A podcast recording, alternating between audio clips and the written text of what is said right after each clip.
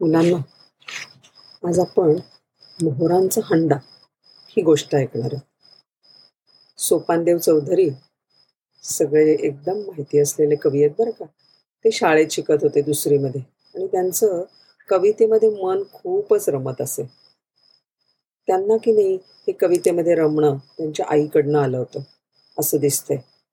खरं तर सोपानदेवांची आई म्हणजे एक अडाणी शेतकरी नव्हती. निरक्षर गृहिणी होती. पण त्यांच्या कवितेमधनं इतके भाषेचे अलंकार सहज येत असत. रूपक दृष्टांत यमक अनुप्रास अगदी शब्दा शब्दातून पाझरत असे.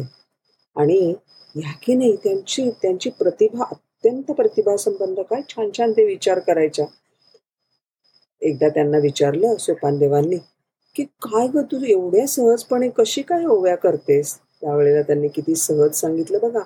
त्या म्हणल्या अरे घरोटा घरोटा त्याच्यातून पडे पिठी.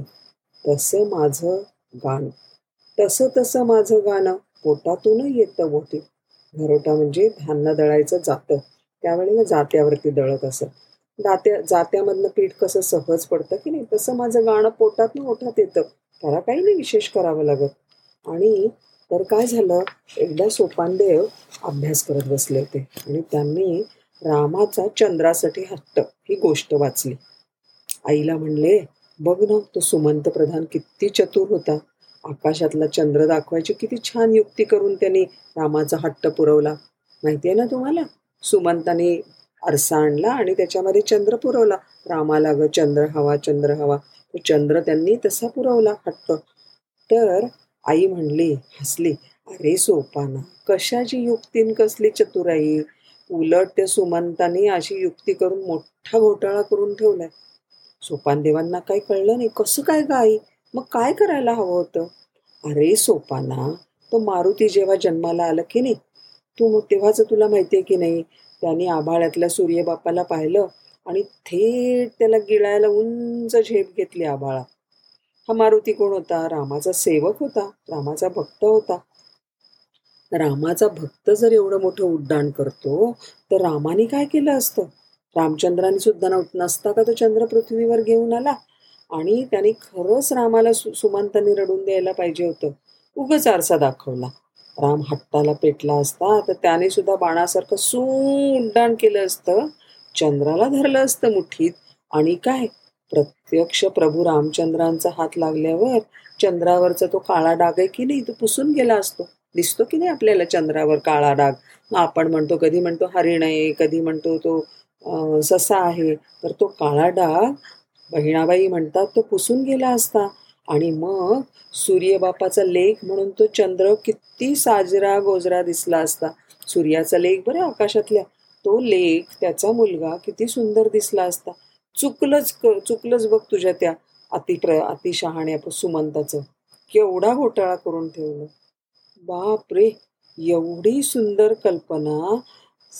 कोणाला सुचली असती बरं? ही कल्पना ज्यांना सुचली त्या होत्या जळगाव जिल्ह्यातल्या आसोद्या गावच्या कवयत्री बहिणाबाई चौधरी. त्यांची एक एक ओवी म्हणजे जणू रत्नच आहे कोहिनूर हिरा.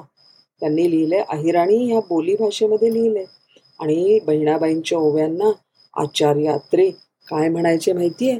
मोहोरांचा हंडा. ते काय उगीच नव्हे. अक्षरशः मोहर अक्षरशः सोनं म्हणून त्यांनी ते लिहिलेलं आहे. कित्येक त्यांचं काय सांगावं? त्यांचं उत्तुंग विचार सौंदर्य. किती अतिरम्य कल्पना विलास अतिशय सुंदर संगम असलेले ही ओवी ऐकून पंडित म्हणता कसं ग तू असं लिहितेस? जिवंत बावनकशी सरस सोज्वळ. अगदी कळजाळ जाऊन भिडणारं. तेव्हा बहिणाबाई काय म्हणाल्या माहितीये का?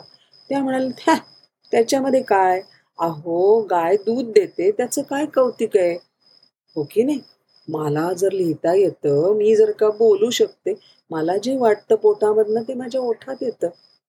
किती किती प्रतिभा संपन्न खरं तर या अक्षरशत्रू आणि स्त्री संसारामध्ये चटके खाल्लेल्या पण त्यांनी मराठी भाषा इतकी संपन्न करून सोडली की विचारायला नको. अक्षरशः हा मोरांचा अंडा आहे. भेटूया परत.